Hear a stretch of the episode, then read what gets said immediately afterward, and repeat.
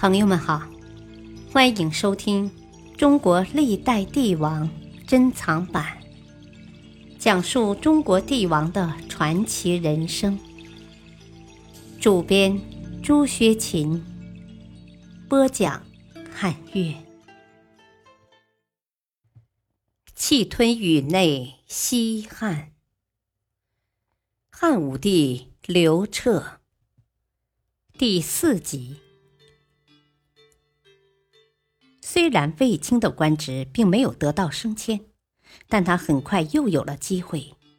元朔二年（公元前一二七年），匈奴派出两万骑兵侵入边境，由渔阳进入雁门，都城长安受到了直接威胁。武帝再次派卫青出征，他率领三万骑兵，斩杀匈奴数千人。第二年。匈奴攻入河南，杀死了辽西太守卫青。经过一番苦战，终于收复了河南领土。接着，他乘胜追到陇西，途中斩杀匈奴数千人，并缴获数十万牲畜。在追击过程中，卫青遇到了跟随匈奴的两个西域小国——白羊和楼烦的军队。他不管三七二十一，将白羊王和楼烦王亲自率领的部队打得落花流水。回朝后，看着那数十万头牲畜，武帝兴奋极了。一直以来都是匈奴从汉朝抢东西，如今汉朝居然也可以从匈奴那里抢东西了。因此，他下令封卫青为长平侯。他的部下苏建也被封侯。接着，武帝在河南地区设置朔方郡，以稳定对北方地域的控制。这次胜利为后来的赫赫战国打开了胜利之门。他不仅证明了匈奴并非不可战胜的，还收复了自秦末以来就沦陷于匈奴的河套地区。极具战略意义。河套地区距离长安不过一千多里，匈奴骑兵只要两三天就能到达。汉朝初年就常常被匈奴所扰，收复河套后，不仅减轻了对汉王朝腹地的威胁，还可以利用这个天然屏障，将朔方和五原建成抗击匈奴的基地。为军需粮饷提供了方便，也为最后击败匈奴创造了有利条件。不过，受此重创，匈奴当然不肯善罢甘休。转过年来，到了草长马肥的日子，匈奴气势汹汹地率兵进攻代郡，杀了代郡太守，还掳走了几千名百姓。汉朝也对此进行了反击。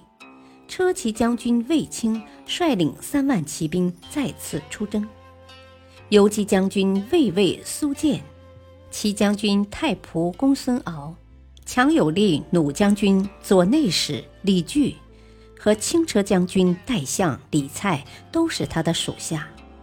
由于卫青行军隐秘，因此迷惑了匈奴。匈奴主将右贤王甚至认为卫青不可能来得这么快。所以并未进行防范。当卫青在半夜发动突袭时，右贤王居然喝得酩酊大醉。这一下他猝不及防，只得连夜逃窜，失去指挥的匈奴军随即溃散。卫青派人尾随追击，虽然没有捉住右贤王，但将他的幕僚全部俘获，共有一万五千多人。牲畜数千头。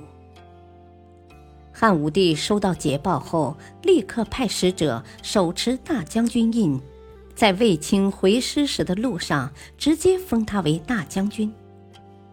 卫青风风光光地回到朝廷，武帝大肆赞扬了他的功劳，并爱屋及乌，将他还在襁褓中的儿子都封了侯。卫青谦虚地说。啊！我们取得如此战果，乃是皇上的鸿福啊！既然皇上已封赏了臣下，我的几个孩子就不必封赏了，因为他们并没有功劳。更何况取得这个成绩是各位属下苦战的结果，他们都没有被封赏，我的孩子又有什么资格呢？此时汉武帝龙颜大悦，听他这么一说，于是也一一赏赐了他的部下。上次丢了爵位的公孙敖，也顺理成章地成为河齐侯。元朔六年。公元前一二三年，武帝又派卫青率十万骑兵出塞，追歼匈奴。这时，匈奴的实力已经比不上当年了，但他们不肯认输，继续发动报复性战争。这一次，汉军吃了点亏，代地都尉舒英被杀死。接着，匈奴抓住汉军行军中脱节的破绽。以数万重兵包围了卫青的部下苏建和赵信，他们仅仅只有三千骑兵。经过一天的苦战，汉军渐渐不支，眼看性命不保，赵信便率领八百人投降了，而苏建则杀出一条血路，孤身逃回大营。面对如此惨败，有人说。我损失了三千骑兵，应该杀死苏建。但也有人不同意。苏建以寡敌众，失利后还不顾一切的逃回，并未像赵信那样投降，足见他的忠诚啊！这种人怎么能杀呢？眼看部下意见不一，争论不休，卫青只得说。啊！我奉皇上之命在外统兵，当然要立军威。按职责来说，应斩杀苏建。但作为臣子，我不能因为皇上的恩宠在外自行其事。因此，我决定将苏建带回京城，让皇上圣裁。不过，在接下来的战役中，汉军一直不顺利。幸好有一个人横空出世，扭转了败局。他就是十八岁的霍去病。霍去病，河南郡平阳人，今山西临汾。他是卫青的外甥，和卫青一样，他也是个私生子。霍去病的父亲叫霍仲儒，是平阳县的县吏。一次，他去平阳侯家做事。结果认识了卫青的姐姐卫少儿，接着就生下了霍去病。霍去病和舅舅卫青关系很好，因为两人的年纪相差无几。在卫青当骑兵的时候，他常常对霍去病进行特别训练。卫青升官之后，霍去病也得到了一个侍中的小官位。后来。卫青为了让霍去病在实践中得到磨练，每次出征都带着他。在卫青的提拔下，武帝任命霍去病为标遥校尉。校尉是地位较高的军官，仅次于将军。标遥的意思是勇健清洁。霍去病和卫青最大的区别在于，他敢于冒险。而且以勇悍著称，即使没有援兵，他也敢千里突袭。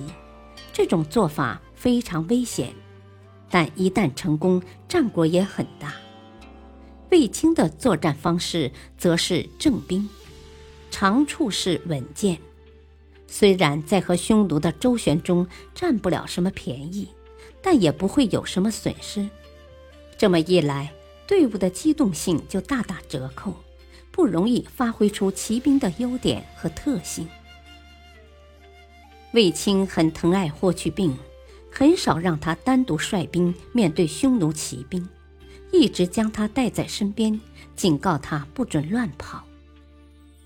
可惜霍去病是个坐不住的人，这天他终于忍不住了，于是带着卫青给他的八百骑兵离开大军营，去突袭匈奴。感谢收听。下期播讲第五集。敬请收听，再会。